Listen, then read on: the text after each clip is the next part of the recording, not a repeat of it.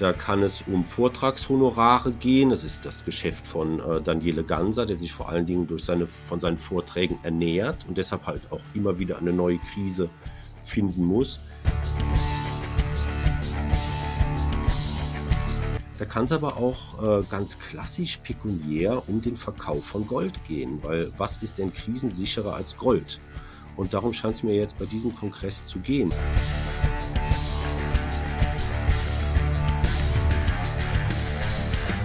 Also er bleibt da immer im Unklaren. Es gibt überhaupt keine klare Aussage. Es gibt immer nur die Suggestion eines großen Geheimwissens, einer großen Verschwörung.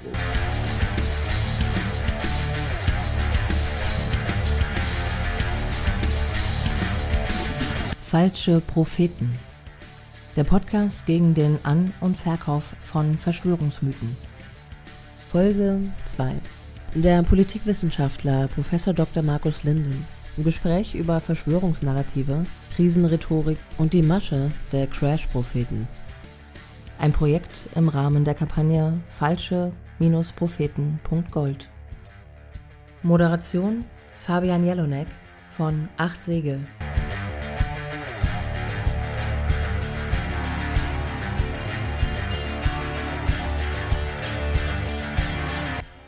Herzlich willkommen zur zweiten Folge von unserem Podcast gegen den An- und Verkauf von Verschwörungsmythen. Heute treffe ich online Professor Dr. Markus Linden. Ja, und äh, hallo erstmal nach Trier. Guten Tag, Herr Linden. Hallo, Herr Jelonek. Genau, ähm, Trier ist für mich eine spannende Geschichte, weil ich selber dort Politikwissenschaft äh, studiert habe. Äh, ich bin so um 2012 rum fertig geworden, da waren Sie auch schon da, oder? Ja, ich bin schon etwas länger an der Universität Trier und äh, es ist auch eine schöne Universität und eine schöne Stadt. Genau, kann ich voll bestätigen. Also äh, tolle Altstadt, ähm, eigentlich auch schön gelegen, wenn man nicht gerade vorhat, mit dem Zug rauszufahren oder es eben ein Starkregenereignis gibt. Ja. Genau. Ähm, Sie sitzen aber mit der Uni auf dem Berg und haben diese Krise quasi auch gut dann überstanden, beziehungsweise waren nicht selber davon betroffen. Ja, man hat schon vollgelaufene Keller gesehen, auch auf dem Berg. Ähm, bei diesem Starkregenereignis. Äh, aber Trier war natürlich auch stark betroffen davon. Mhm. Genau, und Stichwort Krise, darüber wollen wir heute sprechen, nämlich über Krisenerzählungen in der Politik und dann wollen wir insbesondere darüber sprechen, wie gewisse Kreise solche Krisenerzählungen bewusst ins Feld bringen, in die Debatte einbringen und versuchen daraus Profit zu schlagen. Anlass dafür ist der sogenannte Go for Gold Kongress in Wiesbaden. Ähm, ich schaue da mal kurz auf die Themenliste drauf, Herr Linden, und lese Ihnen mal so kurze Titel von Vorträgen vor. Da haben wir beispielsweise von Marc Friedrich, der größte Crash aller Zeiten. Wirtschaft, Politik, Gesellschaft, wie sie jetzt noch ihr Geld schützen können. Oder wir haben von Dr. Daniele Ganser den Vortragstitel Können wir Medien noch trauen? Von 9-11 bis Corona. Ja, ähm, gerade mit dieser Frage Corona und der Kritik an den äh, politischen Maßnahmen gegen Corona haben Sie sich, glaube ich, in den letzten Monaten ganz intensiv beschäftigt. Ja, ich habe einen äh, Aufsatz, vielmehr zwei Aufsätze zu dem Thema verfasst. Äh, und da ging es vor allen Dingen äh, um die Frage, inwiefern es stimmt, dass es äh, über die Corona-Politik kaum eine Debatte gegeben haben soll. Es gab ja eine Initiative von Schauspielern, die auch dann von einigen anderen Prominenten unterstützt wurden, die sagte, ja, es gibt äh, überhaupt keine Debatte über die Corona-Politik. Äh, das wird alles von oben herab verordnet. Ähm, das ist quasi der exekutierte Ausnahmezustand, bei dem die Exekutive ganz allein entscheidet. Und ich habe mich einfach mit der Frage auseinandergesetzt, ob diese These stimmt und ähm, bin dann zu dem Schluss gekommen, dass in Deutschland der Föderalismus eine sehr positive Funktion ausfüllte im Rahmen dieser Corona-Politik. Also um es für die Zuhörer vielleicht mal ein bisschen plastisch zu machen. Diese Redeweise oder dieser Konflikt zwischen dem sogenannten Leichtfuß Laschet und dem knallhart Söder. Das ist eigentlich ein politischer Konflikt, der ausgetragen werden muss, eine politische Debatte, die ausgetragen werden muss im Rahmen politischer Öffentlichkeit und die dann dazu führte, dass Deutschland im Gegensatz zu dem, was diese Querdenker zum Beispiel behaupten, nie einen wirklich knallharten Lockdown hatte, sondern es war immer eine Art Mittelweg, ein vermittelnder Mittelweg, der dort gefunden wurde. Und es gab vor allen Dingen nicht diese, äh, diesen Zwang zur Konformität, sondern es wurden sehr viele Positionen in dieser Debatte repräsentiert. Heißt also, dass ähm, tatsächlich entgegen der Behauptung eben eine intensive Debatte in Deutschland geführt wurde und auch unterschiedliche Positionen sichtbar gemacht wurden in der Öffentlichkeit. Ja, genau, würde ich schon sagen. Also das, was äh, negativ konnotiert wurde in der Öffentlichkeit, waren ja zum Beispiel diese äh, Konferenzen äh, bei Frau Merkel mit den Ministerpräsidenten. Aber im Vorfeld und im Nachgang dieser Konferenzen kam es immer wieder zu öffentlichen Debatten. Was natürlich ein bisschen zurückgedrängt wurde, das war der Parlamentarismus. Das muss man schon bemängeln. Und ich glaube auch, dass die Bundesnotbremse am Ende meines Erachtens eine eher überflüssige Sache war, weil sie doch zu viel Macht in die Hände der Bundesexekutive gelegt hat. Aber generell kann man in Deutschland, insbesondere im Vergleich mit anderen Ländern, wir sind hier in direkter Nachbarschaft zu Frankreich, dort wird alles exekutiert, was Macron von oben herab entscheidet, plastisch gesprochen, äh, kann man doch in Deutschland von einer sehr äh, lebhaften Debatte sprechen, wo auch von Anfang an Kritiker der Maßnahmen, die sozusagen einen anderen Weg einschlagen wollten, zum Beispiel Herr Streeck oder Herr Palmer, die kamen zu Wort und äh, die wurden auch gesendet. Genau. Ähm, wir haben Sie ja quasi heute mit äh, dazugenommen, weil Sie sich schon seit längerer Zeit eigentlich mit digitalen Alternativmedien äh, beschäftigen und dazu forschen und auch zum Thema Verschwörungstheorien. Das ist jetzt äh, aus meiner Erfahrung ähm, im Bereich Politikwissenschaften äh, sind das eher Nischenthemen, mit denen sie sich da äh, beschäftigen, nicht das, äh, was quasi äh, Land auf Land ab überall ähm, im, im Fokus steht. Wann haben Sie begonnen, sich für diese Themen zu interessieren und äh, da gezielt zu forschen in dem Bereich?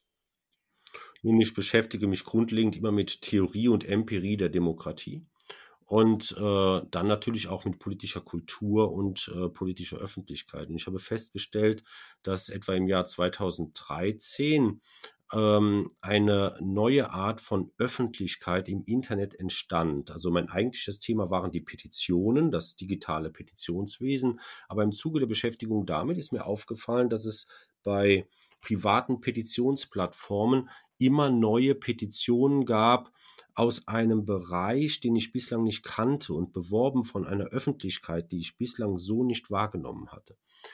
Ähm, und dann habe ich mir dieses Feld mal etwas genauer angeschaut und auch die Kanäle, die dieses Feld bildeten. Und das waren insbesondere das Kompaktmagazin mit dem Online-Ableger Kompakt Online oder die Plattform KenFM, die ja jetzt umbenannt wurde, oder die Plattform Nuviso. Querdenken TV gab es damals noch. Und dort bildete sich eine Szene, die habe ich in einem sehr frühen Aufsatz, den damals komischerweise keiner haben wollte. Also es dauerte etwas, bis der unterkam. Ähm, genannt Verschwörungstheorie als neue soziale Bewegung. Und einer der von Ihnen eben genannten Vorträge, das ist eben jener Daniele Ganser, der spielte schon damals eine große Rolle in dieser Bewegung beziehungsweise auf diesen Plattformen. Und die Hochzeit erlebten diese Plattformen dann natürlich äh, in der Ukraine-Krise. Äh, bei der Besetzung der Krim durch äh, Russland nahmen diese Plattformen eine Position ein, die sozusagen quer lag zu der allgemeinen öffentlichen Meinung, nämlich man äh, nahm eine pro-russische Position ein. Also so absurd es klingen mag, es wurde dort vertreten, dass Russland quasi in Notwehr die Krim und Teile der Ostukraine eingenommen hat. Aber diese Position scheint in Teilen der deutschen Bevölkerung durchaus Anhängerschaft zu besitzen. Und diese Anhängerschaft, die äußert sich ja auch parlamentarisch, etwa in der AfD oder auch in Teilen der Linkspartei. Und sie wird wieder gespiegelt in diesem Spektrum, das äh, Wolfgang Storz, der sich auch schon sehr lange damit beschäftigt, dann als Querfront beschrieben hat. Ja, ich erinnere mich noch gut an die äh, Zeit und die Debatte. Tatsächlich gab es ja damals dann auch äh, ja, Demonstrationen.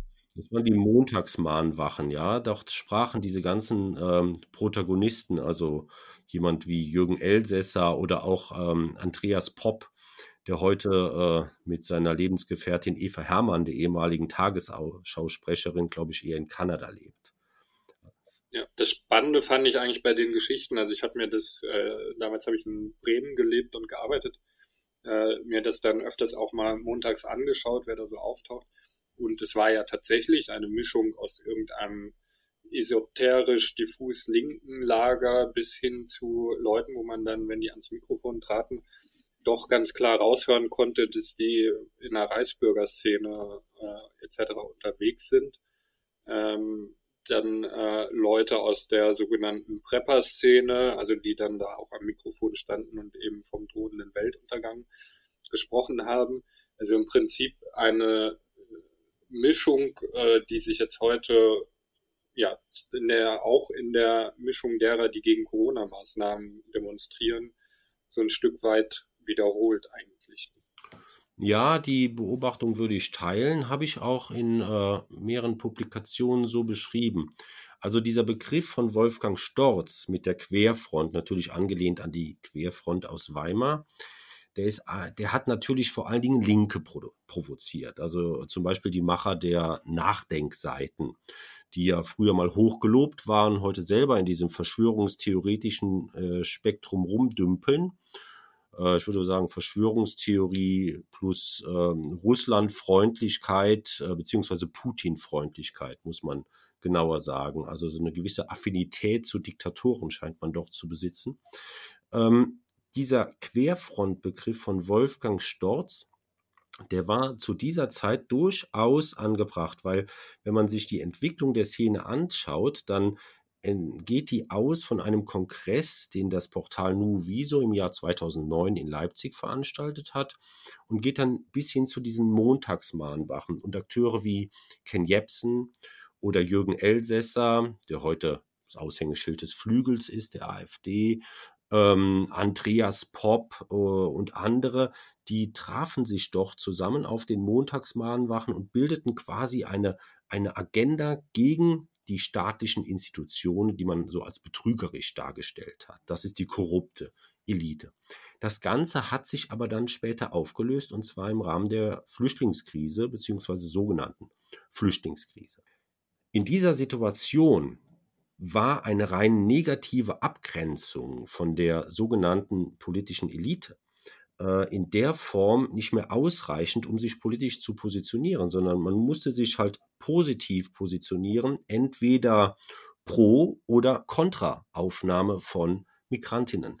Und äh, Ken Jebsen, dieses Portal KenFM, das jetzt umbenannt wurde, das äh, ist eher eigentlich links veranlagt. Und äh, dort konnte man sich gegen diese Flüchtlingsaufnahme nicht aussprechen. Äh, während Elsässer dann voll und ganz in den äh, rechtsradikalen beziehungsweise rechtsextremistischen Dunstkreis von Björn Höcke gegangen ist. Und da hat sich diese Querfront aufgelöst. Das, was Sie jetzt beschreiben, dieses neue Zusammenkommen dieser Akteure zusammen mit neuen Akteuren, insbesondere aus so einer esoterischen Szene, das ist halt durch äh, Corona bedingt, weil man hier wieder ein Antithema hat. Also man kann quasi äh, polemisieren gegen eine angebliche staatliche Repressionspolitik und dann finden Sie im Magazin Kompakt ein Interview mit dem äh, italienischen Philosophen Giorgio Agamben, der eher zum linken Spektrum gehört. Oder äh, Ulrike Giro schließt sich meines Erachtens zumindest inhaltlich äh, dieser Querdenker-Szene an, indem sie äh, ja falsche Tatsachenbehauptungen oder unter Zuhilfenahme von falschen Tatsachenbehauptungen ähm, einen Meinungspluralismus einfordert, den es meines Erachtens aber gibt in dieser Frage. Ja, jetzt haben wir schon sehr oft eigentlich dieses äh, Wort Krise gehört. Und ähm, ich glaube, äh, wir können unseren ZuhörerInnen soweit vertrauen, dass die alle äh, bestätigen werden, ja, Corona ist eine Krise. Die Starkregenereignisse, der Klimawandel, ähm, das sind ernsthafte Krisen. Wenn man sich jetzt aber so ein Programm anschaut, äh, wie das in Wiesbaden vom Go for Gold Kongress, wenn man sich äh, mit den Rednern dort auseinandersetzt, äh, stellt man fest, die schreiben ganze Bücher über Krisen und ähm, ja, warnen im Prinzip so im Dreijahresrhythmus davor, äh, dass die Weltwirtschaft zusammenbricht und ähm, äh, quasi alle um ihr Erspartes gebracht sind. Jetzt mal ganz äh, platt gefragt, Sie beschäftigen sich ja mit äh, politischer Kultur und politischer Debatte.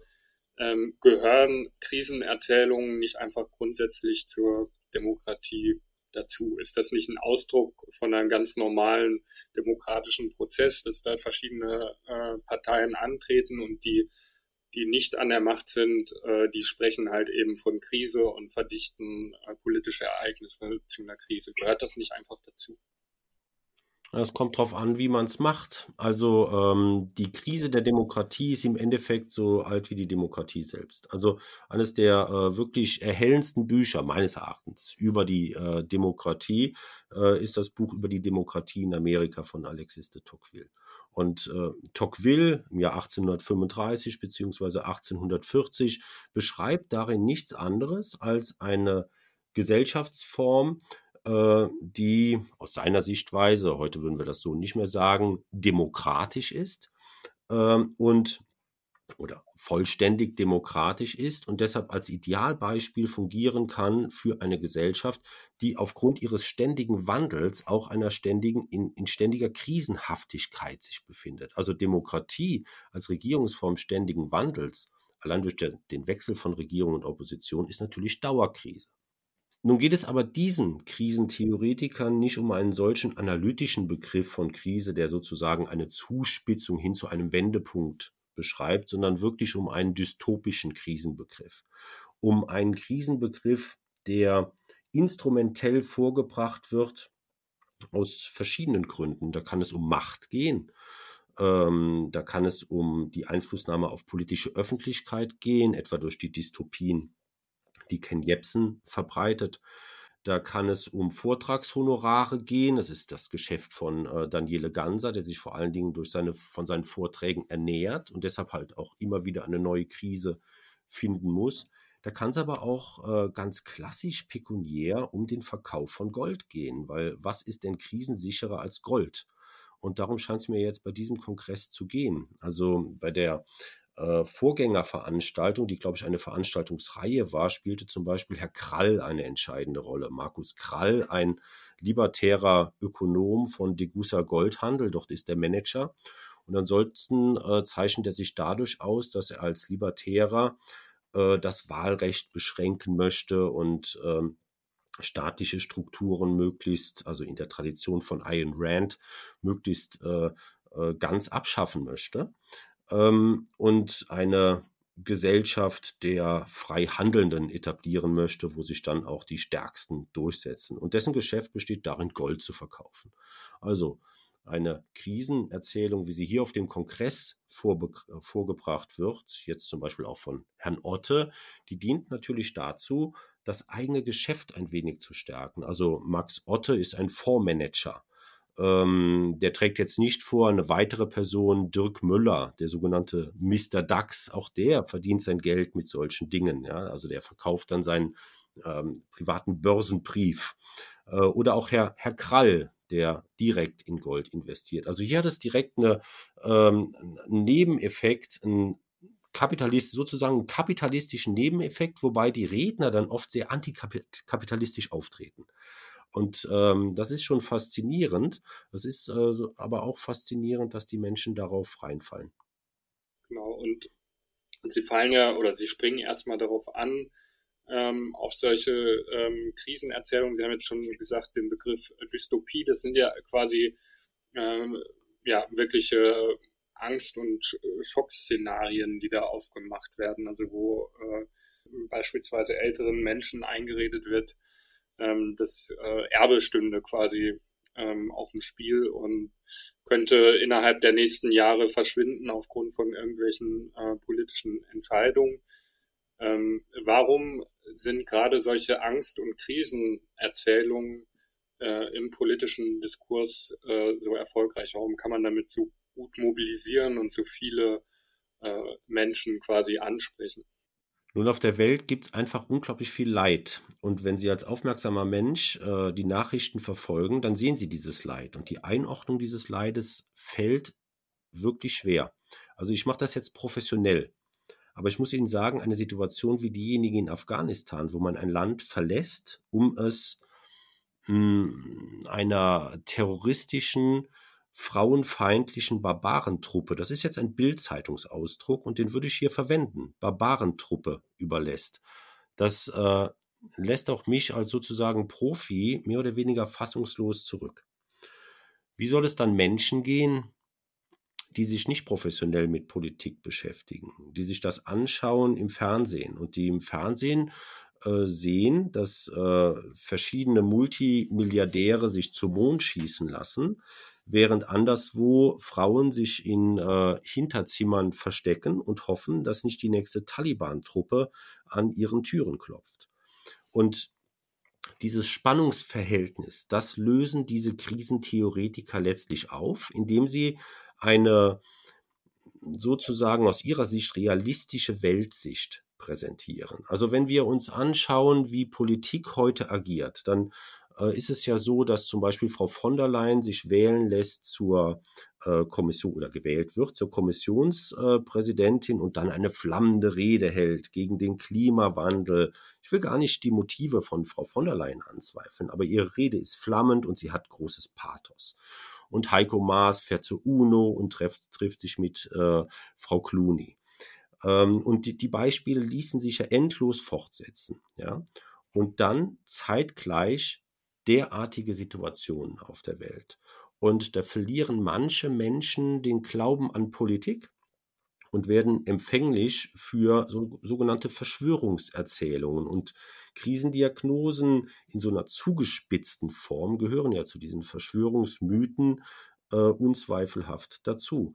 Es ist einfach etwas, das setzt an an einer realistischen Sicht unter anderem von internationalen Beziehungen. Dort geht es um Interessen, dort geht es eben äh, nicht immer um Werte oder Werte werden zwar rhetorisch vorgebracht, sie können aber auch gar nicht praktisch umgesetzt werden. Und eine realistische Sichtweise auf Politik, die davon ausgeht, er hat fünf Panzer, sie hat vier Panzer, er scheint überlegen zu sein.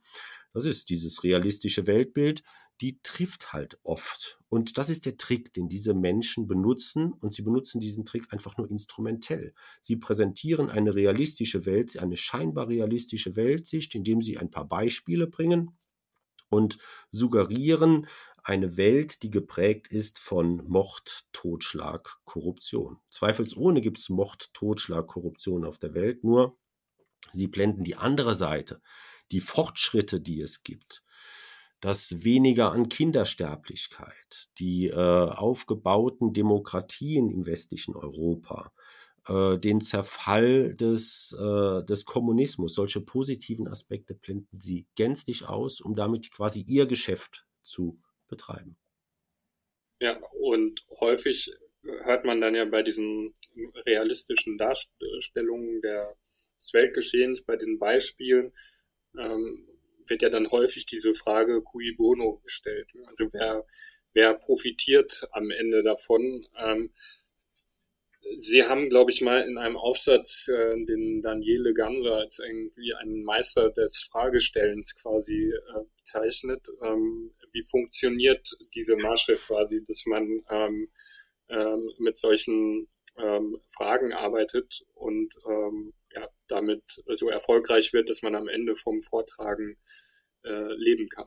Ja, es ist einfach eine äh, suggestive Met Methode. Jetzt ist der Ganser im Endeffekt schon einer der besseren in dem Bereich. Ja, also der geht schon ziemlich clever vor. Allerdings glaube ich, dass sehr viele Leute aus dem Journalismus oder auch jetzt aus meiner äh, meiner Disziplin der Politikwissenschaft das könnten, wenn sie denn wollten.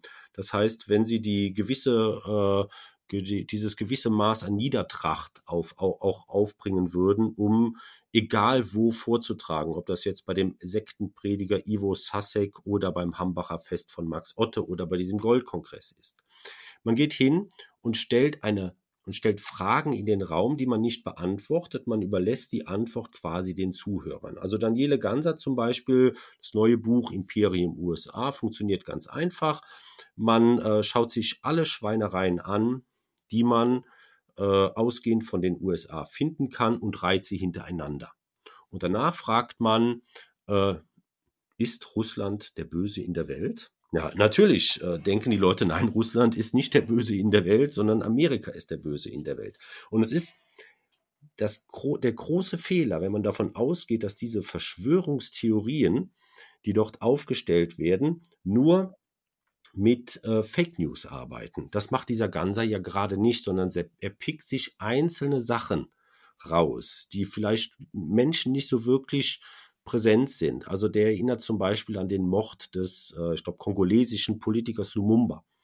Äh, jetzt ist Lumumba kaum noch einem ein Begriff und dann erzählt er diese Story und äh, bringt ganz nebenbei die, ich würde sagen, Halbwahrheit, dass die CIA in jeder Botschaft auf der Welt eine kleine Dependance unterhält und äh, fertig ist das Gesamtbild von der, den bösen USA, die quasi nur Böses auf der Welt anstellen.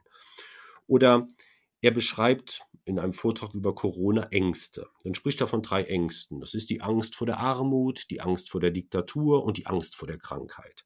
Und das beschreibt er so, dass am Ende rauskommt, dass die Angst vor der Armut geschürt wird, damit wir aus Angst vor der Diktatur, ne Quatsch, aus Angst vor der Krankheit uns in eine Diktatur begeben. Das sagt er aber nie direkt, sondern er stellt immer nur offene Fragen.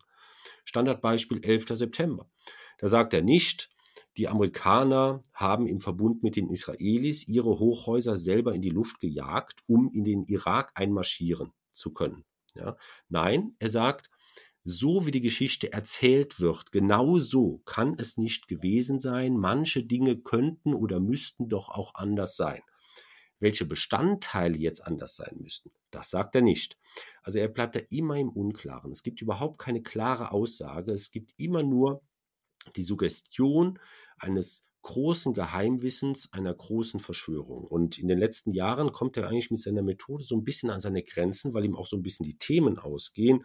Und deshalb präsentiert er mittlerweile am Ende so ein Besinnungsprogramm, so was Esoterisches und macht Achtsamkeitsübungen. Da wird eine Blume eingeblendet, da schauen Sie sich die Blume an und äh, die Blume ist schön und man soll sich erfreuen an der Blume, um das Leid der Welt zu ertragen. Das gespickt mit ein bisschen Humor kommt gut an.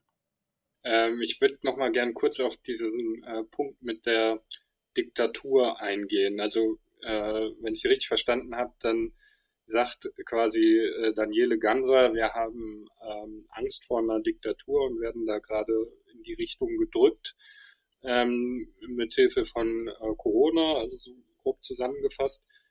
Ähm, gleichzeitig ist aber, also mich wundert ein bisschen dieses äh, eindringliche Warnen, dieses Schreckensbild Diktatur, wenn ich gleichzeitig bereit bin, äh, zum Kompakt-Magazin zu gehen, da Interviews zu geben oder eben zu äh, Ivo Sasek und der äh, OCG-Sekte, die ja offen sagen, dass sie eigentlich äh, daran interessiert sind, eine pseudochristliche äh, Diktatur in Deutschland aufzubauen. Also wie passt das zusammen, dass ich sage, äh, ich habe Angst vor der Diktatur und gleichzeitig setze ich mich, äh, lasse ich mich von Leuten einladen und äh, lob die quasi über einen grünen Klee mit meiner Anwesenheit. Das passt überhaupt nicht zusammen. Also das ist einfach ein totaler Widerspruch. Äh, und der wird dann dadurch aufgelöst, dass man sagt, ich rede überall. Und egal, die öffentlich-rechtlichen laden mich ja nicht ein, also muss ich hier reden. Ja, das ist wie bei diesen Querdenkern, die sagen, die öffentlich-rechtlichen laden mich nicht ein, also gehe ich zu Milena Preradovic oder äh, treffe mich mit Gunnar Kaiser oder äh, hängen wie Max Otte irgendwo mit Herrn Schrang ab, also äh, Heiko Schrang mit seinem äh, Portal Schrang TV. Der lässt einen wirklich äh, an jeder Form von menschlicher Vernunft zweifeln, dieser Mensch, weil das ist äh, derart unzusammenhängend, was er da an Verschwörungstheorie präsentiert. Und die Leute setzen sich natürlich damit auseinander, argumentieren aber dann, ich bin ja in den äh, etablierten Medien unterdrückt, also muss ich dahin gehen. Ja. Gleichzeitig machen sie sich aber gemein mit dieser Sache, wenn sie dahin gehen und auch das, was erzählt wird, da lässt man sich immer wieder ein auf Dialoge, wo man quasi auch dem Interviewer recht gibt, weil es gibt ja keine Diskussionskultur in diesen Alternativmedien, sondern diese Alternativmedien sind gerade das Gegenteil von dem, was sie propagieren. Sie fordern ja einen Meinungspluralismus. Also es gibt keinen Meinungspluralismus doch. Es sind äh, Zwiegespräche ähm, äh, zwischen, zwischen Menschen, die, die, quasi derselben Meinung sind. Ja? Und ähm, die, äh, die Szene hat überhaupt keine Hemmungen, überall aufzuschlagen und sich von jedem interviewen und auch instrumentalisieren zu lassen. Aber ich kann, wie gesagt, ich kann diesen äh, Widerspruch selber nicht auflösen. Äh, oft wird argumentiert, ähm, ja, oft sagen dann zum Beispiel Daniele Ganser, Beispiel, der sagt dann zum Beispiel immer, ich sage ja gar nicht, dass Putin gut ist. Aber ich beschäftige mich jetzt nicht mit Putin, ich beschäftige mich mit den USA und ihren Machenschaften. Und damit ist die Sache erledigt. Der geht dann zu Sasek und äh, Sasek empfängt kurz vorher eine, eine Holocaust-Leugnerin, äh, die Lebensgefährtin von, oder ich glaube sogar Frau von Horst Mahler, und äh, bricht in Tränen aus nach ihrem Vortrag. Also also ich würde mich mit Ihnen bestimmt nicht unterhalten, wenn Sie jetzt hier in Ihrem Portal solchen Menschen äh, ein Forum bieten würden. Ja, das ist ja wohl klar. Und Sie würden sich mit mir nicht unterhalten, wenn ich äh, auf solchen Portalen äh, solche Menschen unterstützen würde. Und das ist auch gut so. Ganz genau. Und ähm, bleiben wir gerade mal bei diesem Thema Medien. Also äh, Daniele Ganser sagt, äh, das ist so ein bisschen suffisant. Ich werde halt von den öffentlich-rechtlichen nicht eingeladen. Andere in dieser Szene gehen ja äh, im Prinzip noch drei Schritte weiter und sagen, in den öffentlich-rechtlichen äh, werden wir sowieso nur äh, belogen und betrogen. Ähm, da ist dann beispielsweise, fällt mir da äh, Thorsten Schulte ein, äh, der mhm. äh, entsprechend auftritt. Spannenderweise ist er früher auch von öffentlich-rechtlichen als Börsenexperte und so weiter äh, befragt worden. Äh, Mr. DAX ist vorhin schon mal gefallen. Ähm, der tut ja auch auf seiner Webseite gerne so, als würde man äh, nur bei ihm die Wahrheit bekommen und ähm, in öffentlich-rechtlichen äh, Fernsehanstalten nur äh, betrogen werden. Gleichzeitig ist aber, glaube ich, auch sein ganzer Ruhm eigentlich darauf aufgebaut, dass er ständig in öffentlich-rechtlichen als Börsenexperte ähm, befragt wurde. Aber ähm, wie verhält sich das bei dieser ähm, Szene? Wie ähm, positioniert, wie kann man diese Szene eigentlich ähm, einordnen in Bezug auf ihren Umgang mit, mit Medien und mit ähm, Medienkritik? Würden Sie das schon sagen, das ist im Prinzip nicht anders als in der extremen Rechten, dass man da von Lügenpresse oder Lückenpresse spricht oder sehen Sie da noch Unterschiede? Da sehe ich keine Unterschiede. Das ist einfach eine Fundamentalkritik an den Medien. Also Herr Ganser sagt zum Beispiel in seinen äh, Vorträgen, dass es natürlich auch gute Medien gäbe. Und natürlich liest man in der Zeitung auch äh, richtige Sachen. Dann kommt er mit irgendeiner Story aus dem Guardian oder sonst was. Und danach listet er dann auf, wo man Falsches lesen würde. Oder wer zum Beispiel in der Atlantikbrücke verbandelt sei und deshalb quasi indirekt abhängig auch von den USA. Und so machen die das alle. Ähm, sie gehen dann aber teilweise über und präsentieren sich in äh, Medien, die ich als Scharniermedien bezeichnen würde. Das ist eine eher neuere Entwicklung, die sich vor allen Dingen auf der äh, rechten Seite zeigt. Also die äh, beiden Portale Tischis Einblick oder Achse des Guten, die firmieren dann sozusagen als Scharnier zwischen den äh, sogenannten klassischen Leitmedien, der klassischen Medienlandschaft und den Alternativmedien. Also Sie können dann auf Tischis Einblick ein Interview lesen mit einem Journalisten des Spectator, Douglas Murray zum Beispiel, und ähm, Sie lesen dann etwas weiter oder schauen sich das Online-Portal an und dann kommt ein Artikel von äh, David Engels, das ist ein rechtsradikaler belgischer Historiker, indem er Corona als einen Massenmenschenversuch zur Massenmedikalisierung, ich weiß nicht, ob das jetzt richtig ist, Medikamentisierung, glaube ich, müsste es heißen, der Menschheit bezeichnet. Und äh, indem er davon spricht, dass hier Menschen als Versuchskaninchen agieren, und ähm, dass äh, diese, dieser Impfstoff überhaupt nicht getestet ist und dass man äh, quasi damit äh, die, die Menschen zu Untertanen erziehen möchte, einfach weil er eine äh, rechtsradikale Propaganda bedienen möchte. Gleichzeitig ist er aber ein äh, ähm, ist er aber finanziert von der polnischen Regierung als Lobbyist der polnischen Regierung. Also wenn man da dahinter schaut, dann sind einfach die Widersprüche sehr, sehr groß. Und das wird aufgelöst von dieser Szene, indem man einfach eine fundamentale Medienkritik betreibt. Also jedes Mal, wenn ein Interview mit egal welchem Politiker irgendwie zu soft geführt wurde, nimmt man das als Anhaltspunkt. Jeder kleine Medienskandal wird als Anhaltspunkt genommen, um eine ähm, totale Verarsche sozusagen durch die Medien darstellen zu können. Das Einzige, was man ernst nimmt in diesen Kreisen, sind Satiresendungen. Also äh, die Anstalt zum Beispiel wird frequentiert und wird auch dann äh, diskutiert. Ähm, wir hatten jetzt ein paar Mal ähm, das Stichwort USA drin, weil wir jetzt auch viel über äh, Daniele Ganser und seine in Anführungszeichen Kritik an den USA gesprochen haben. Gerade aber auch äh, das Thema Atlantikbrücke. Äh, man merkt, ähm, die USA, Amerika, das ist ein Bild ein, oder ein Staat, der eben immer wieder in Verschwörungstheorien äh, eine Rolle spielt. Und ähm, wir haben unsere Kollegin von der Initiative Spiegelbild eingeladen, uns mal zu erklären, was es mit der amerikanischen Ostküste auf sich hat, die nämlich auch immer wieder in Verschwörungstheorien genannt wird. Hören wir mal kurz rein. An der Atlantikküste im Osten der USA liegen neben der US-Hauptstadt Washington mit Großstädten wie New York, Boston, Baltimore und Philadelphia wichtige Finanz- und Kulturzentren sowie einige renommierte Universitäten. Mit dem Begriff der amerikanischen Ostküste ist jedoch oft nicht die Ostküste der USA im geografischen Sinne gemeint. Vielmehr taucht der Begriff als Chiffre auf, wenn hier in antisemitischen Vorstellungen der Ausgangspunkt einer vermeintlichen weltumspannenden jüdischen Einflussnahme verortet wird. Hass gegen Juden, Jüdinnen und alle, die als solche gedacht werden, tritt aktuell meist in kodierter Form auf. Explizite Aussagen wie alle Juden sind machen nur einen kleinen Teil antisemitischer Kommunikation aus. Aufgrund der Ächtung und der Sanktionierung von offener Judenfeindschaft seit 1945 werden judenfeindliche Ideen heute stattdessen vielfach kodiert und verschlüsselt.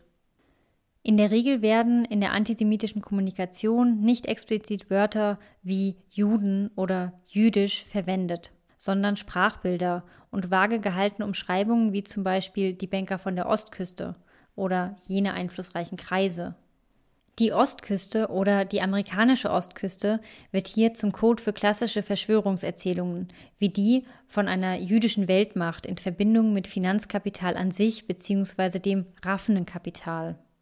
Hinter dem Begriff des raffenden Kapitals steht dabei die Idee, dass es neben einem vermeintlich guten schaffenden Industriekapital ein parasitäres Finanzkapital gebe, das ehrliche Arbeiterinnen und Unternehmen ausnutze. In diesem Kontext finden sich verschiedene und falsche Ansätze vermeintlicher Kapitalismuskritik. Von der leidenschaftlichen Anklage gegen beispielsweise Spekulanten über den Verweis auf die Banker von der Ostküste bis hin zu Schuldzuschreibungen an jüdische Personen oder Personen mit angeblich jüdisch klingenden Namen. Gemeinsam haben diese Erklärungsansätze dass nicht komplexe gesellschaftliche Ursachen für das menschliche Elend ins Visier genommen werden, sondern Personifikationen angeboten werden, gegen die sich negative Emotionen richten lassen. Die nationalsozialistische Propaganda nutzte die Erzählung von der Trennung zwischen vermeintlich bösartigem raffenden Kapital und vermeintlich gutem schaffenden Kapital, um Jüdinnen und Juden die Schuld für negative Auswirkungen des Kapitalismus zuzuschreiben und die Bevölkerung gegen Juden und Jüdinnen aufzuhetzen. Das antisemitische Motiv der Ostküste zeichnet auch heute ein Bild von mächtigen Eliten. Diese werden für alle möglichen gesellschaftlichen Entwicklungen verantwortlich gemacht, die als negativ wahrgenommen werden. Dabei wird Bezug genommen auf Banken, Börsen und andere Organisationen, die an der Ostküste verortet werden, aber auch auf Ereignisse, die direkt mit New York in Verbindung gebracht werden.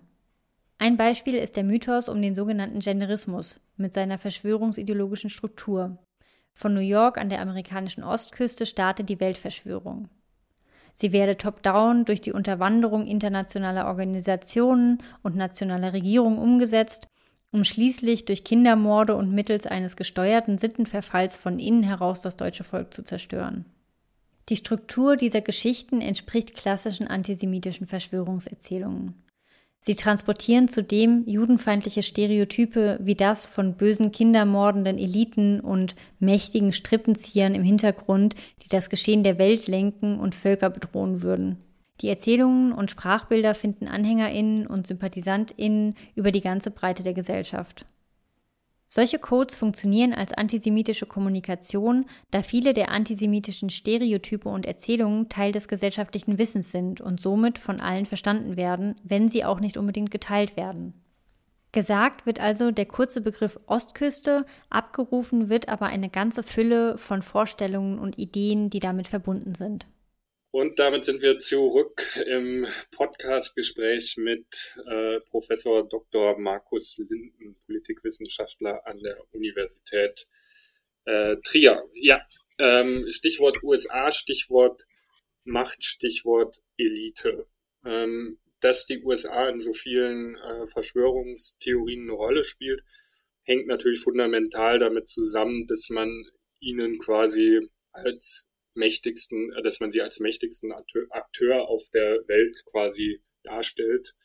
Ähm, grundsätzlich inszenieren sich Leute, die äh, Verschwörungstheorien verbreiten, als äh, Kräfte, die gegen ähm, angebliche äh, Eliten wirken und die deren ähm, Machenschaften aufdecken wollen.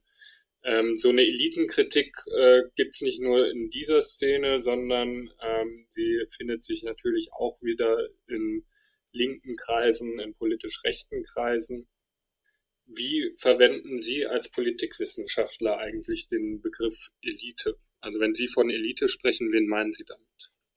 Also ich würde ihn eingrenzen in politische Elite und ich würde Elite dabei gar nicht normativ verwenden, sondern analytisch. Es sind einfach Menschen, die Macht haben. Und äh, in Demokratien kriegen Menschen Macht normalerweise verliehen äh, durch Wahlen.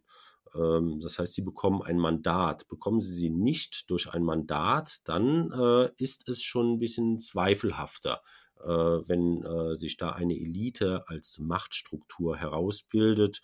Also um ein plastisches Beispiel zu äh, nennen, wenn Bill Gates der größte Spender der WHO ist und wirklich auch sehr viel Geld da reinpumpen kann, nachdem der Computermarkt von ihm, zumindest was die Betriebssystemebene äh, anbelangt, äh, monopolisiert wurde, dann ist das schon ein Problem für Demokratien, natürlich. Aber wir Politikwissenschaftler benutzen Elite eigentlich als analytischen Begriff und äh, beziehen uns dabei auf klassische Elitentheorien, zum Beispiel von Gaetano Mosca oder Robert Michels. Äh, Robert Michels, der äh, das Theorem aufstellte, dass in jeder Organisation sich eine Elite herausbildet. Und Gaetano Mosca hat das fortgeschrieben mit dem Argument, warum denn diese Elite kleiner ist als diejenigen, über die sie Macht ausübt, das ist einfach durch die Kraft der Organisation. Kleine Gruppen können sich besser organisieren als große Gruppen. Das wurde dann fortgeschrieben durch, durch Matze Olsson, durch äh, Klaus Offe. Wir in Trier haben auch versucht dazu zu arbeiten. Ähm, und von diesem Analyt, von dieser analytischen Herangehensweise, denn Politikwissenschaft und auch äh, gerade auch demokratische Öffentlichkeit sollte ja im Kern eigentlich immer elitenkritisch auch sein. Ja, also die Möglichkeit zur Elitenkritik umfassen. Denn im Endeffekt geht es ja bei der Demokratie um den regulären Austausch von Eliten, wenn man mit ihnen unzufrieden ist.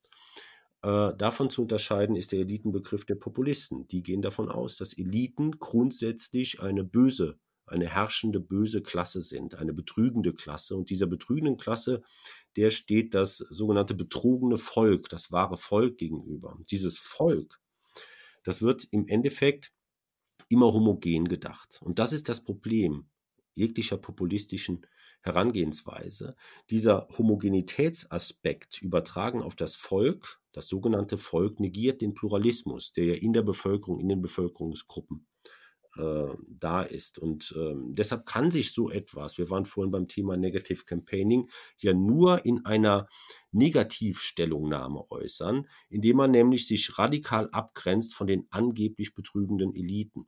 Wenn man nämlich eine positive Agenda schaffen will, dann, dann, gelingt das nicht mit einer Bevölkerung, die geteilt ist in Leute, die den Klimawandel so oder so bekämpfen möchten. Oder manche, die noch am Diesel festhalten, andere, die sagen, das ist überkommen. Menschen, die den ÖPNV ausbauen wollen, Umweltschützer, Tierschützer und diejenigen, die halt gerne Fleisch essen.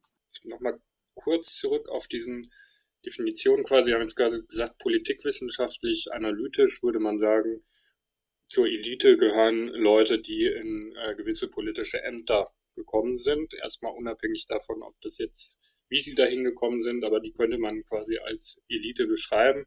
Sie haben dann gesagt, in dieser Szene gibt es nochmal eine andere Ver Auslegung, dass man quasi äh, dort eben dann tatsächlich davon spricht, dass diese Elite grundsätzlich äh, böse ist. Die Frage ist jetzt, wir haben ja quasi noch eine weitere äh, Elitendefinition quasi im, im Feld wabern.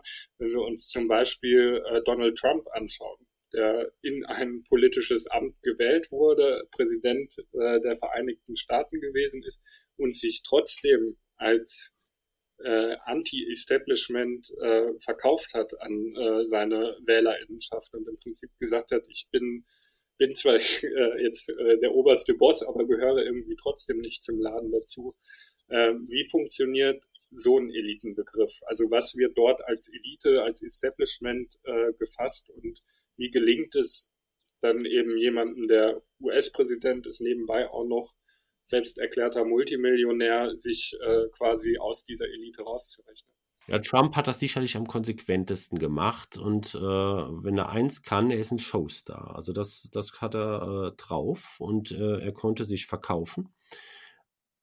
Und zwar richtet er sich vor allen Dingen gegen, ein Spezi gegen eine spezifische Elite, die man hierzulande vielleicht als Parteielite bezeichnen würde. Also er ist ja jemand, der sich in der Republikanischen Partei gegen das Partei-Establishment durchgesetzt hat in Primaries. Und aus der Sichtweise der Republikanischen Partei war er wirklich so etwas wie ein Outsider, weil er hat die von außen gekapert. Ja, das ist quasi jemand, der, der nicht zum Establishment in der Partei gehört und er hat, und andere haben ihn dann auch machen lassen und er hat Deals mit anderen geschlossen, insbesondere mit der Tea Party Bewegung, so dass er sich quasi von außen kommend am Ende die Partei untertan gemacht hat. Und so kann auch jemand, konnte auch jemand wie Jeremy Corbyn in äh, Großbritannien von außen kommend gegen dieses Partei-Establishment sich durchsetzen, gründete seine eigene Bewegung und hat dadurch quasi die Partei übernommen. Jetzt ist er nicht mehr der äh, Parteivorsitzende, aber es hat äh, Durchaus ist es einerseits natürlich absurd, dass sich so jemand wie äh, Donald Trump als Anti-Establishment verkauft, aber aus einer politischen Logik heraus kann er es den Menschen verständlich machen. Es gab einen äh, tollen Bericht über die US-Wahlen 2016, als Sanders äh, in den äh, Vorwahlen verloren hat äh, gegen Hillary Clinton. Und Anhänger von Sanders äh, sagten, jetzt wählen wir Trump. Und dann fragte der Reporter, warum wählen Sie Trump? Ja, Sie sind doch ein Demokrat oder eher ein Linker. Und dann sagte er, das ist Demokratie. Wir wählen einen Idioten, denn wir haben das Recht, einen Idioten zu wählen. Also man nimmt diese Parteioberen sozusagen als fremdbestimmend wahr. Und das ist ein Bild, das Trump, äh, das Trump äh, generieren konnte in der amerikanischen Öffentlichkeit, das aber schon Vorläufer hat. Also das ist ja, Trump ist ja keine neue Entwicklung, sondern ähm, für mich geht diese Ära eigentlich los mit, äh, vielleicht bei Reagan, vielleicht aber mit Bush, Bush Junior. Also wenn ein amerikanischer Verteidigungsminister sich hinstellen kann und äh, Folter verteidigt, dann äh, ist die politische Kultur eines Landes äh, ziemlich, auf Deutsch gesagt, vor die Hunde gekommen. Und dann können sie den Leuten sehr viel verkaufen. Und Trump hat sich das zunutze gemacht. Ähm, mein Eindruck ist bei dieser äh, ja, quasi dritten Elitendefinition, dass dort auch noch äh, was grundsätzlich anderes unter Elite verstanden wird. Ich weiß nicht, ob Sie es mitbekommen haben. Kürzlich ähm, ging's, äh, gab es eine kleine Debatte darum, dass der ähm, äh, Vizeministerpräsident in Bayern sich nicht ähm, impfen lassen möchte. Und der hat dann im Deutschlandfunk, war es glaube ich, ähm, auch gesagt, es gäbe ein Establishment, was da irgendwie Druck machen würde. Und also er hat sich im Prinzip dort in diesem Interview auch selber zum Anti-Establishment erklärt aus einem ähm, Regierungsamt heraus. Ähm, mein Eindruck ist, dass es inzwischen auch Leute gibt, die diesen Begriff von Elite irgendwie ideologisch auffüllen und im Prinzip sagen, äh, so ein Spektrum von äh, links akademisch bis grün Mitte bürgerliches Lager ähm, ähm, und das wird dann irgendwie diffus als Elite gefasst. Also im Prinzip wir beide werden damit dazu gerechnet, ähm, äh, aber andere Leute, die dann äh, ein politisches Amt inne, inne mit einem dicken SUV durch die Gegend fahren und sagen, ist mir doch egal mit Klima und so weiter, die fallen dann auf einmal nicht in diese Elite rein. Also ich habe den Eindruck, dass es da so eine Bewegung gibt, dass man das Ganze ideologisch auflädt und eigentlich als Begriff gegen links in die Runde schmeißt. Naja, links wird ziemlich weit gedehnt heutzutage als Begriff, auch als politischer Kampfbegriff der Rechten. Ähm, und ähm, ob ich jetzt als, ich werde von denen auch als Linker bezeichnet, obwohl ich hier als äh, aus politikwissenschaftlicher Perspektive als ein äh, ganz normaler, institutioneller, liberaler Pluralist aufschlage. Äh, das hat etwas zu tun, meines Erachtens, mit der Konsensualisierung des Politischen. Das ist eine Entwicklung, die haben wir in Deutschland seit 98 eigentlich mit der Regierung Schröder, die sehr viele äh, Entscheidungen in Expertenkommissionen ausgelagert hat. Ähm, wenn Sie sich an die Harzgesetze erinnern, dann wo stimmten den Harzgesetzen alle Parteien zu, bis auf die Grüne, äh, bis auf die Linkspartei. Die war aber nur mit zwei Abgeordneten im Parlament. Also es gab kaum Opposition gegen die Harzgesetze. Und danach hatten wir äh, eine große Koalition, dann eine kurze Pause, schwarz-gelb, aber dann wieder zwei große Koalitionen. Und das führt zu einer gewissen Intransparenz äh, des Regierens und zu einem Verwischen von Verantwortlichkeit. Und deshalb ist es für jemanden wie Hubert Aiwanger möglich, ähm, einen sehr ähm, sehr äh, breiten Elitenbegriff quasi anzuwenden. Er macht das aber natürlich aus einer äh, aus einem Wahlkalkül heraus, denn die Freien Wähler erhoffen sich natürlich bei der Bundestagswahl möglicherweise einen Einzug ins Parlament, indem sie Impfgegner als äh, ihre, ähm, ihre Unterstützer entdecken. Und äh, aus meiner Perspektive ist das keine nur negative Entwicklung, denn wir haben in dieser Corona-Krise durchaus mit der FDP und dann auch mit den Freien Wählern Parteien, die äh, eine Oppositionsfunktion wahrnehmen. Und diese Oppositionsfunktion ist sehr wichtig in einer Demokratie. Und mir ist es äh, sehr lieb, wenn diese Oppositionsfunktion nicht von einer verfassungsfeindlichen Partei wie der AfD abgedeckt wird, sondern wenn diese Positionen auch im demokratischen Lager in gemäßigter Form ähm, in gemäßigter Form repräsentiert werden. Und zu Aiwanger, der war schon immer ein Volkstribun in Bayern und so tritt er auf. Das ist, das ist sein Programm. Das ist sozusagen, die, er bezeichnet sozusagen die Grenze zwischen einem äh, Populismus nur als Methode und auch einem ideologischen Populismus. Und Aiwanger ist noch kein ideologischer Populist. Ja, also der lässt Sprüche raus. Das ist sein Programm. Genau, und eigentlich haben wir jetzt knapp eine Stunde gesprochen über die Szene aus Crash-Propheten über alternative äh, Medien und äh, quasi so zum Ende kommt, will ich Sie dann nochmal fragen. Ähm, wir haben jetzt kurz äh, Aiwanger angerissen und gesagt, ähm, es ist kein äh, ideologischer Populist.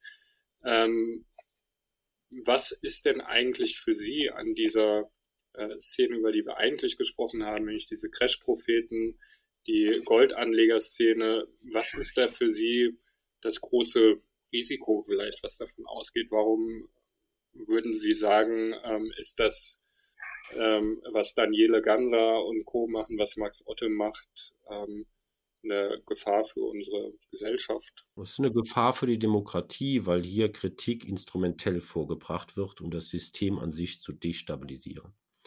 Also Max Otte ist jetzt Vorsitzender der Werteunion. Dem geht es doch nicht darum, die CDU in irgendeine Richtung zu bringen. Sonst hätte er sich nicht vorher in der Desiderius Erasmus Stiftung für die AfD engagiert. Dem geht es darum, dieses System möglichst zu Fall zu bringen. Auch diese Institutionen, wo er sich, er spielt sich auf als ein Verteidiger der Demokratie, als ein Verteidiger des Grundgesetzes, dem geht es darum, diese Institutionen möglichst dauerhaft zu beschädigen. Ähm, er, sonst würde er, glaube ich, kaum in der Oswald-Spengler-Gesellschaft mit Herrn Engels zusammenarbeiten. Das scheint ja auch sein Vorbild zu sein, Oswald Spengler mit seinem Untergang des Abendlandes. Also hier wird eine Krise quasi heraufbeschworen als Diagnose, aber gleichzeitig auch mit dem eigenen Handeln bestärkt. Also man versucht, diese krisenhafte Situation auch zu erreichen. Ein Daniele Ganser, der kann kein Geschäft damit machen, wenn er erzählt, dass es viele tolle Leute auf der Welt gibt. Dass es äh, dass wir sehr lange, zumindest in Westeuropa, äh, Frieden haben, dass die Europäische Union durchaus sehr viele positive Seiten hat und bewahrenswert ist. Daraus können die kein Geschäft machen. Die können nur ein Geschäft machen aus einer Dystopie heraus. Und das ist die große Gefahr, dass sich in einer solchen Krisensituation wie jetzt bei Corona oder der nächsten Krise, die da bestimmt kommen wird, eine, eine weiter eine solche Querfront gegen das System aufbaut. Und äh, aus dieser Querfront heraus quasi das System eine totale Delegitimierung in gewissen Kreisen erfährt. Sie müssen sich das einmal vorstellen. Da gibt es irgendwelche Querdenker, die gehen nach Berlin. Ich habe mir das Video angeschaut. Und dann stellt sich eine Frau hin und sagt, Donald Trump ist in Berlin gelandet. Wir stürmen jetzt den Reichstag. Denn Trump, der kommt jetzt. Der wird uns erretten. Ja, das ist schon so irre, dass es äh, kaum vorstellbar ist. Und das ist diesen Menschen, Sie haben vorhin von Thorsten Schulte gesprochen, dem sogenannten Silberjungen, dem ist es egal, auf welches Publikum er trifft. Hauptsache, er verkauft seine Bücher im Kopfverlag. Und ähm, das ist wirklich eine Gefahr für die Demokratie. Und eine weitere Gefahr sehe ich darin, dass man dann hingeht und eine in den öffentlich-rechtlichen Medien vielleicht dann doch etwas zu soft manchmal mit äh, politischen Eliten umgeht. Also als Reaktion auf diese Fundamentalkritik quasi dann die eigene Kritik immer wieder spiegelt ja, und, und, und äh, ein bisschen Angst hat, das könnte ja äh, von denen aufgegriffen werden. Also nehmen wir mal so einen Fall wie zum Beispiel Frau Giffey. Ja. Äh, Frau Giffey äh, hat eine Doktorarbeit abgegeben, die war ein Plagiat. Mhm. Und da schreiben sie sehr lange an einer solchen Doktorarbeit. Das heißt, das ist ihnen bewusst oder ist jemandem bewusst, der dort einen Betrugsvorgang äh, begeht, dass er betrügt. Und jetzt fällt das nur nicht unter den Betrugstatbestand, weil kein geldwerter Vorteil damit verbunden sein soll. Aber natürlich ist ein geldwerter Vorteil mit dieser Reputation verbunden. Und deshalb würde ich sagen, ist das eine Betrügerin. Äh, auch ihre Magisterarbeit ist Plagiat, wenn ich mir die Stellen anschaue. Ja? Und ähm, da ist man dann doch ein bisschen zu soft, meines Erachtens. Ja? Also da, da könnte man mh, hm, bei solchen sogenannten Eliten könnte man dann durchaus mal ein bisschen stärker nachbohren. Oder wenn Sie, wenn Sie bedenken, wie, wie ein solches, ähm, wie jemand wie Peter Gauweiler, ja, der sich im Bundestag jahrelang quasi als Berater bezahlen dies, um gegen die EU zu klagen und zu hetzen, muss man auch sagen, und gleichzeitig Bundestagsabgeordneter war. Sowas ist ein Riesenskandal. Und da sollten sich Medien nicht scheuen, so etwas auch äh, als das zu thematisieren, das es ist. Das ist eine andere Gefahr. Also das ist quasi die Kehrseite dieser Medaille. Ja, aber die Querfront, von der Wolfgang Storz gesprochen hat, die ist im Moment wieder da wegen Corona. Allerdings, das muss ich dazu sagen, ist sie wesentlich kleiner als das, was sich zum Beispiel in Frankreich auf der Straße befindet. Und das hängt meines Erachtens mit einem ganz guten politischen Management dieser Corona-Krise und auch mit einer ganz guten politischen Öffentlichkeit zusammen. Mhm. Genau, aber das bringt mich dann auch schon zur letzten Frage, nämlich so ein bisschen, was können wir denn jetzt eigentlich tun? Also es gibt ja zumindest mir sind aus meiner Beschäftigung mit Rechtsextremismus äh, so verschiedene Ansätze äh, bekannt, die sich auch äh, nicht miteinander vertragen. Das ist einmal nämlich die Sache, dass man sagt, ja, man muss mehr mit solchen Leuten sprechen, man muss sie wieder zurückholen. Ähm, wir müssen ähm, mehr auf sie hören, mehr auf sie eingehen, ihre Ängste wahrnehmen. Das ist die eine Seite. Die andere Seite sagt, wenn überhaupt, dann spricht man nur über solche Leute in dem Sinne, dass wir äh, uns kritisch mit ihnen auseinandersetzen, sie aber nicht selber zu Wort kommen lassen. Ähm, was ist so Ihr Impuls? Wie sollte man mit oder über oder gar nicht ähm, über solche Geschichten ähm, sprechen, wo Verschwörungsideologinnen auftreten und ja, im Prinzip ihr Geschäft betreiben. Also ich bin nicht dafür, sie zu senden im öffentlich-rechtlichen Fernsehen, gebührenfinanziert. Ich bin dafür, ihnen die Anknüpfungspunkte zu nehmen. Und die Anknüpfungspunkte nimmt man ihnen, indem man eine möglichst breite Repräsentation von Alternativen zulässt und auch eine möglichst breite Repräsentation von Argumenten. Denken Sie an die Ukraine-Krise. In der Ukraine-Krise war es so, dass die Einflussnahme der USA auf diesen Ukraine-Konflikt und in diesem Ukraine-Konflikt war Russland der eindeutige Aggressor. Ja? Also eine, eine, eine Macht, die mitten in Europa Grenzen verschiebt. Eine sozusagen auch imperiale Macht und eine expansive, aggressive Diktatur, um das klarzustellen. Trotzdem wurde im deutschen Fernsehen etwas zu wenig äh, thematisiert, die Einflussnahme der USA auf diesen Prozess. Die drückt sich aus in einem Zitat von Victoria Newland, Yats is our man. Also Yatsenyuk ist damit gemeint. Das, das hätte anders repräsentiert werden können. Der erste, der es gemacht hat, war dieser Kujat, der ehemalige, ein, ein General, glaube ich, der kam bei Maybrit Illner. Und danach kam aber auch schon eine Riege von pro-russisch eingestellten Menschen, insbesondere Gabriele Krone-Schmalz. Da hätte es eine, einen Mittelweg geben können, ja, indem man früher solche Ansichten auch repräsentiert. Das hat man in der Corona-Krise besser gemacht. Generell geht es darum, Alternativen zu repräsentieren und der parlamentarischen Opposition, also der demokratischen Opposition, zu der ich nicht die AfD zähle, ist eine verfassungsfeindliche aktiv gegen die freiheitlich-demokratische Grundordnung gerichtete Partei der demokratischen Opposition ihre Geltung zu verschaffen. Dazu gehört auch, eine Oppositionsrolle bewusst wahrzunehmen. Das haben zum Beispiel die Grünen in der letzten Legislaturperiode nicht gut gemacht, insbesondere bei Corona. Es war mehr eine, es war keine wirkliche Opposition, sondern es war ein, ein, ein Mitmachen und eine äh, Opposition, die sagt, äh, es wurde einfach schlecht gemanagt. Ja, aber inhaltlich hat man wenig andere Punkte angeboten. Das hat die FDP besser gemacht. Und das wurde auch innerhalb der großen Parteien CDU, CSU und SPD besser gelöst. Also eine bessere Repräsentation von Alternativen. Auch eine bessere politische Bildung. Wenn, wenn Herr Ganser Herrn Lumumba aufgreift und den Mord an Lumumba, wäre es ganz gut, wenn Menschen das einordnen können und wenn sie das irgendwann schon mal mitbekommen haben. Und wenn ich höre, wir kämpfen gegen den Rechtsextremismus, aber die Sozialkunde fängt das im neunten, Schu im neunten Schuljahr an, dann ist das ein Witz. Ja, das ist, äh, Sie müssen viel früher ansetzen mit einem Sozialkundeunterricht. Sie sollten auch, man sollte auch die Grenzen des Pluralismus ziemlich weit ziehen. Allerdings sollte man dann, wenn diese Grenzen überschritten werden, auch hart einschreiten. Ich denke zum Beispiel an das letzte Interview im MDR mit äh, Björn Höcke, das habe ich mir angesehen. Der wird ja quasi hofiert. Das ist ein, ein faschistischer Politiker.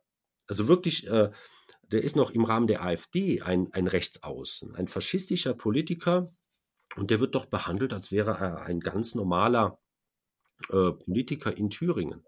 Ja, so, so kann man das nicht präsentieren. Also die Grenzen klar machen. Immer da, wo die freiheitlich-demokratische Grundordnung verletzt wird, sagen, hier ist Schluss. Auch da, wo falsche Tatsachenbehauptungen äh, aufgestellt werden, sagen, hier ist Schluss.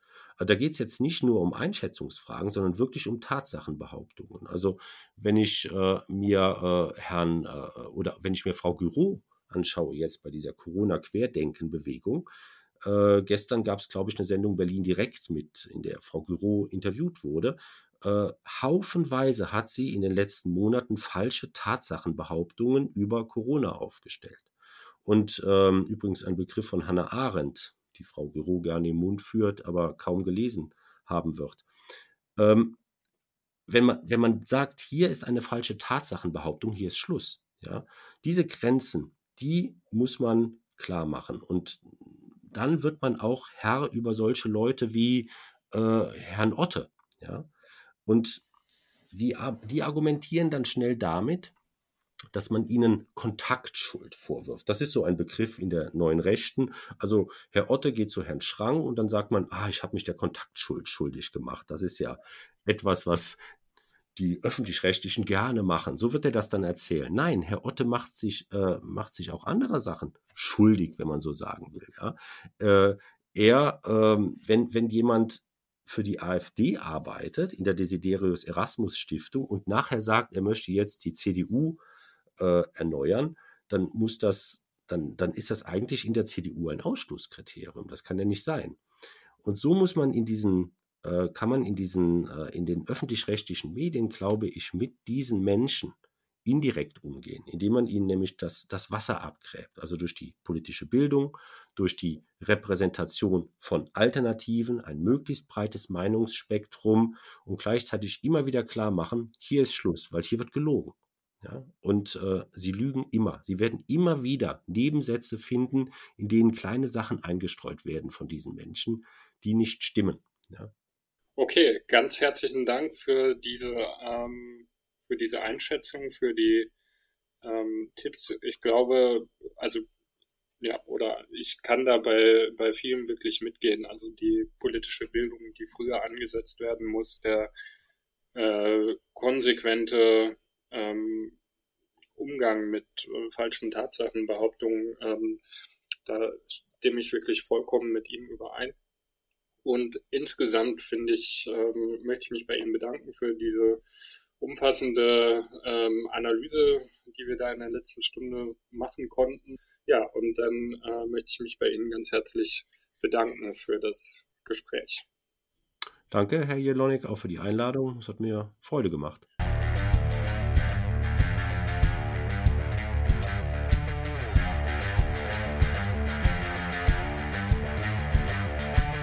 Falsche Propheten. Der Podcast gegen den An- und Verkauf von Verschwörungsmythen. Beim nächsten Mal zu Gast Dr. Michael Blume, Beauftragter gegen Antisemitismus in Baden-Württemberg. Ein Projekt im Rahmen der Kampagne Falsche-Propheten.gold. Eine Kampagne von Moment mal Wiesbaden. Aktion für eine offene Gesellschaft in Kooperation mit Spiegelbild, politische Bildung aus Wiesbaden mit Unterstützung der Martin Niemöller Stiftung e.V.